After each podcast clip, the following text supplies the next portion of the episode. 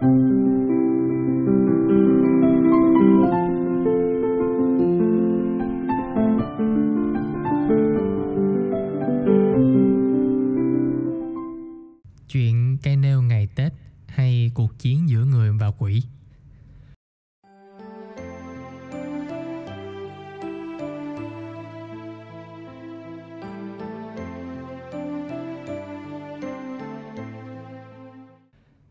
giữa ngày xưa, không biết từ bao giờ và cũng không biết bằng cách gì, loài quỷ trở nên mạnh mẽ và chiếm lĩnh hết thảy đất đai của con người. Vì vậy, con người phải làm nô lệ cho quỷ trên chính mảnh đất do tổ tiên của mình để lại.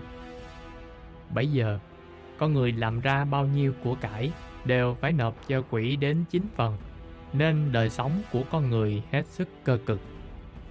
Thuở đó, cứ mỗi đầu năm mới, quỷ sẽ đưa ra luật lệ để áp dụng chung cho cả năm. Có năm nọ, quỷ muốn tước đoạt hết thảy mọi thứ của con người, muốn con người phải chết đói, nên chúng đặt ra quy định con người trồng trọt thứ gì thì quỷ ăn ngọn, người ăn gốc. Con người đã yếu nhược về tinh thần nên không suy nghĩ sâu xa về quy định mới của quỷ.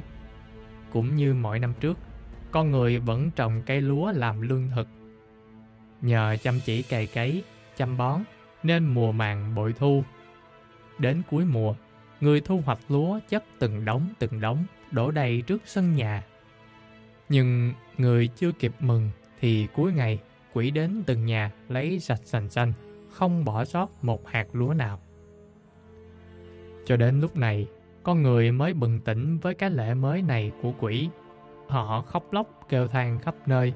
Họ đánh mắng nhau để giành từng hạt gạo. Họ phát tường nhà của người khác để vào ăn trộm thức ăn. Họ dành cả thức ăn của người già và trẻ con. Có nhiều người đói quá, phải vào rừng ăn cỏ dại rồi ngộ độc mà chết. Số người chết đói nằm la liệt đầy đường, thu hút cơ mang nào là quả.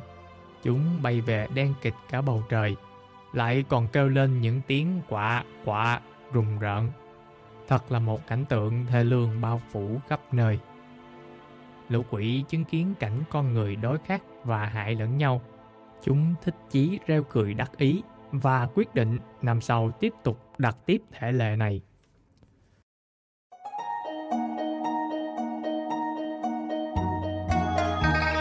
Lại nói chuyện trên thiên thượng các vị thần nhìn thấy cảnh con người không còn ra người trước nạn của quỷ. Các vị thần rất thương xót, nhưng chưa biết làm thế nào để cứu con người. Bởi vì từ rất lâu trong trí nhớ của con người đã không còn hình ảnh của thần, mà thay vào đó chỉ toàn là hình ảnh của quỷ. Các vị thần đều biết rằng con người chỉ thoát khỏi nạn quỷ khi con người nhớ đến nguồn gốc cao quý của mình là do thần tạo ra và làm những điều tốt cho nhau. Các vị thần họp bàn với nhau và đề xuất một vị thần nào đó sẽ phải chuyển sinh đến thế gian để giúp cho con người nhớ về thần. Nhưng các vị thần cũng biết rằng nhập vào thế gian con người là phải rơi vào cõi mê, khó mà có thể quay về thiên thượng được. Nên họ do dự, họ bàn tới bàn lui. Cuối cùng có một tiểu thần tiên xin xuống hạ giới để cứu con người. Các vị thần rất xúc động, họ cùng nhau lập thề ước và sắp xếp kế hoạch để tiểu thần tiên có thể nhớ lại nguồn gốc của mình sau khi chuyển sinh xuống thế gian con người.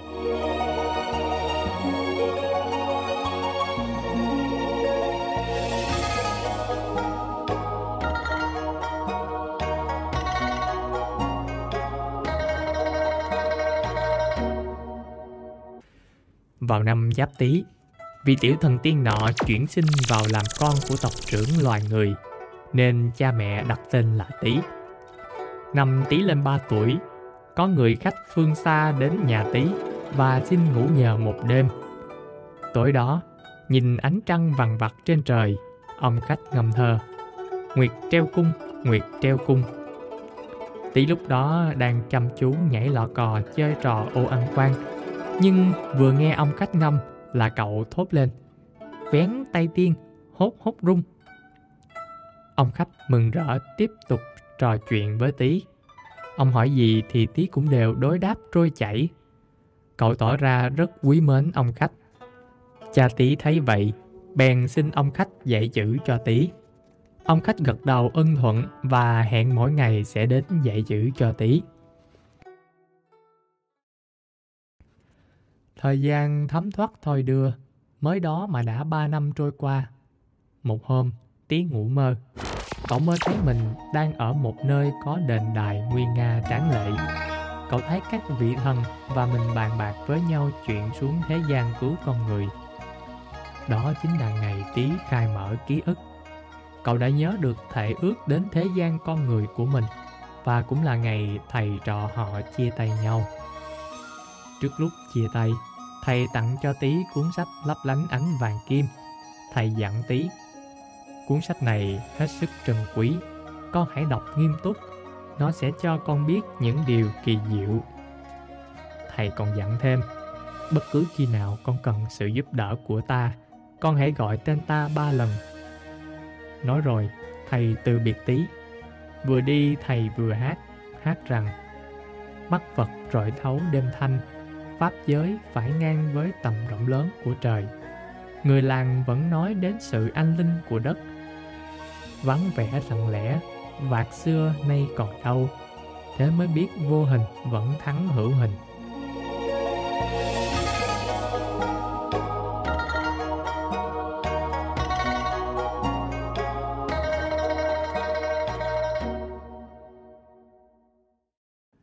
Từ ngày chia tay thầy, Ngày nào tí cũng đọc sách say sưa.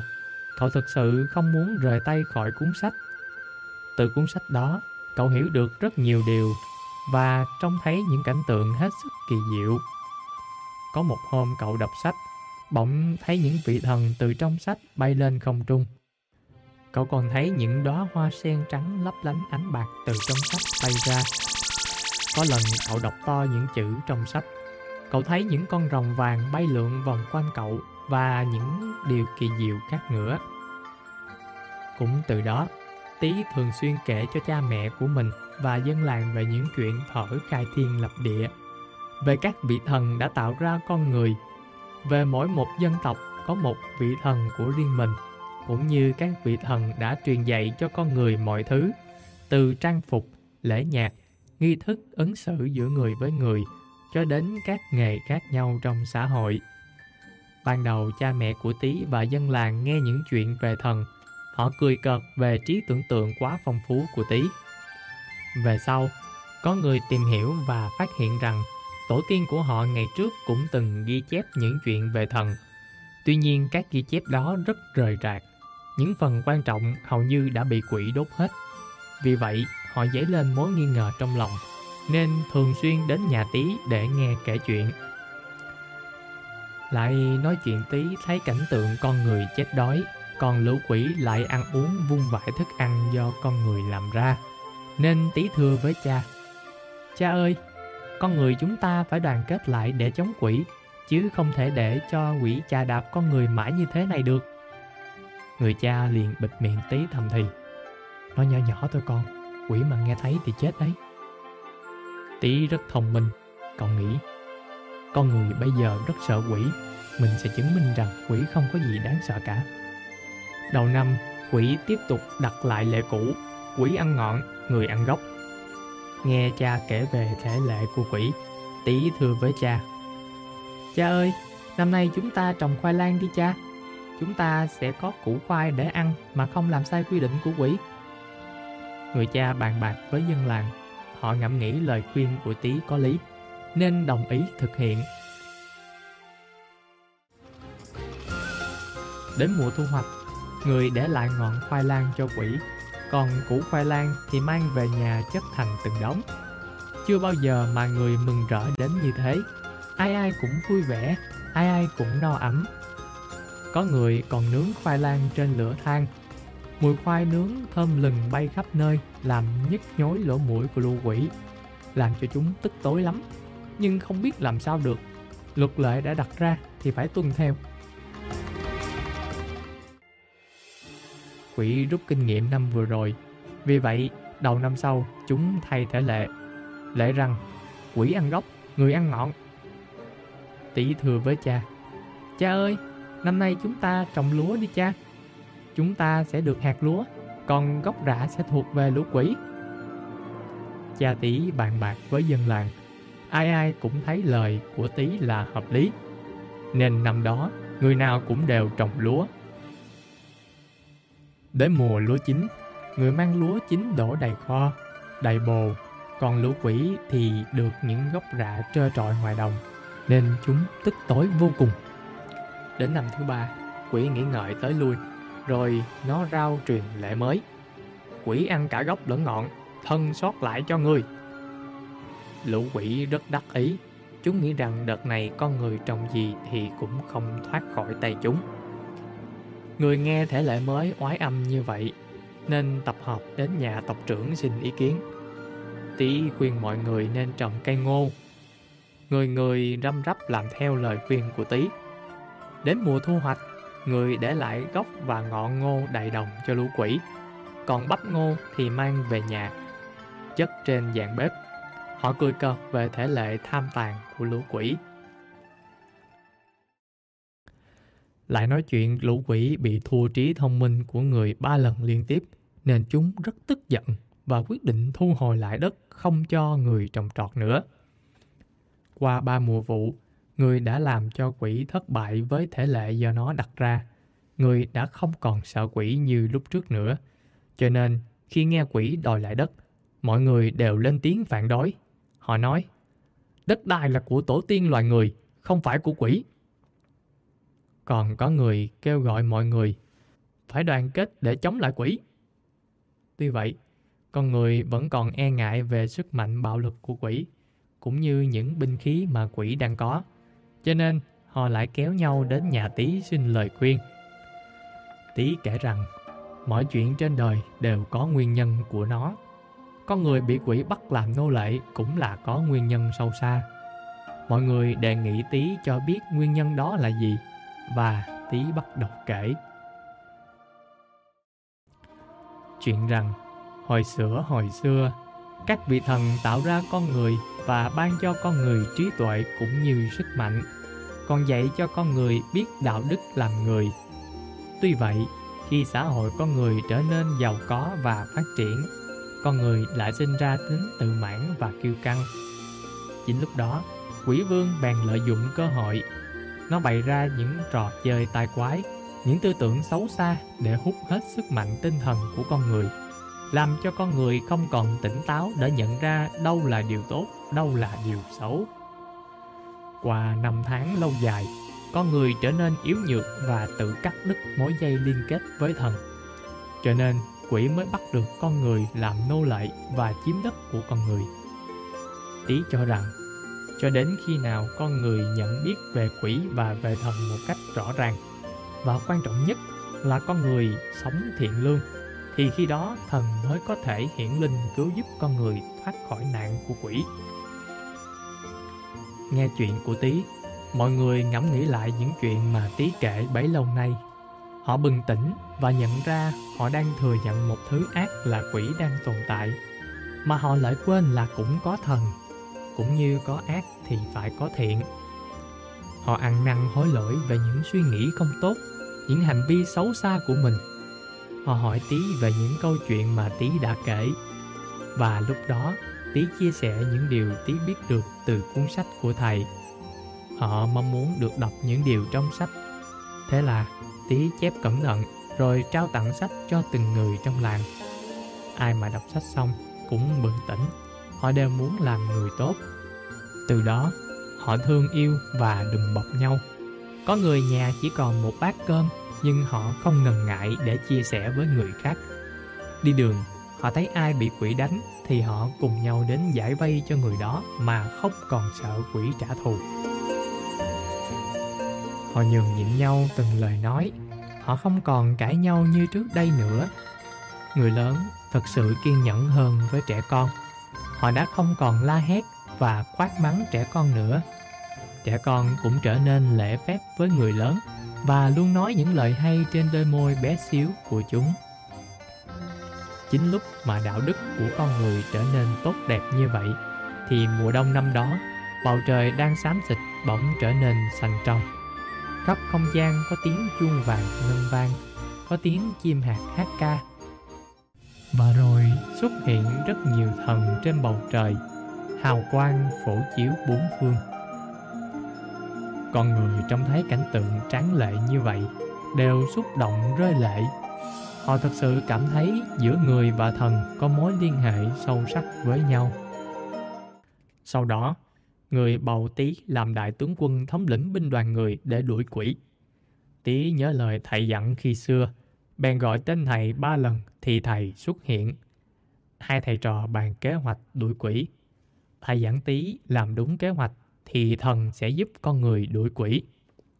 Theo kế hoạch, tý đại diện cho con người đến gặp quỷ vương và đề nghị quỷ vương để lại cho con người một mảnh đất bằng bóng một mảnh vải dài năm tấc để trồng trọt. Quỷ vương không muốn nhường bất cứ cái gì cho con người. Nó suy nghĩ đắn đo. Nếu mình làm quá hẳn là không được. Con người mà đoàn kết lại thì sức mạnh đó rất ghê gớm. Cân nhắc tới lui, cuối cùng quỷ vương đồng ý ký kết một hiệp ước với con người, ghi nhận rằng con người trồng một cây tre trên đó có treo một mảnh vải nếu bóng của mảnh vải che bao nhiêu diện tích ở dưới mặt đất thì đất đó thuộc sở hữu của con người, còn ngoài bóng che là phần đất của quỷ. Tý và dân làng trồng cây tre và treo mảnh vải lên. Thần hóa phép làm cho mảnh vải bay tỏa ra thành một tấm vải rất lớn, đồng thời làm cho cây tre cao vút lên đến tận trời. Bóng của mảnh vải dần dần che kín khắp cả mặt đất. Bóng mảnh vải che phủ đến đâu thì thần xua tan năng lượng hắc ám của quỷ đến đấy, làm cho chúng mất hết sức lực. Chúng sợ hãi vô cùng nên phải lùi mãi, lùi mãi ra khỏi phần bóng che. Cuối cùng, không còn đất để lùi nữa, lũ quỷ phải lùi xuống một vực thẳm tầm tối trong lòng đất. Lúc bấy giờ, thần bịt kín vực thẳm, ngăn không cho quỷ lên trên mặt đất nữa. Nhìn cảnh quỷ nói đuôi nhau chạy trốn vào trong lòng đất, con người mừng rỡ vô cùng. Họ xin thần giúp họ nhốt quỷ vĩnh viễn trong lòng đất. Thần bèn truyền dạy. Để nhốt quỷ vĩnh viễn trong lòng đất, chỉ có cách duy nhất là con người phải sống lương thiện. Nếu con người có những suy nghĩ không tốt, làm điều ác và gian dối, thì điều đó sẽ làm cho tà khí của lũ quỷ mạnh lên và chúng sẽ có đủ năng lượng hắc ám để lên mặt đất hãm hại và hủy diệt con người. Con người lắng nghe lời của thần, họ thật sự thấu hiểu bài học thống khổ mà họ đã trải qua. Họ khắc cốt ghi tâm lời dặn của thần và nhắc nhở với nhau rằng mỗi người phải có nghĩa vụ lưu truyền lời dặn của thần cho con cháu mai sau. Do vậy, cứ ngày đầu năm mới, tổ tiên của con người trồng cây tre có treo mảnh vải tục gọi là cây nêu ngày Tết, và kể cho con cháu câu chuyện về con người đã từng làm nô lệ cho quỷ, cũng như lời dặn của thần ngày trước.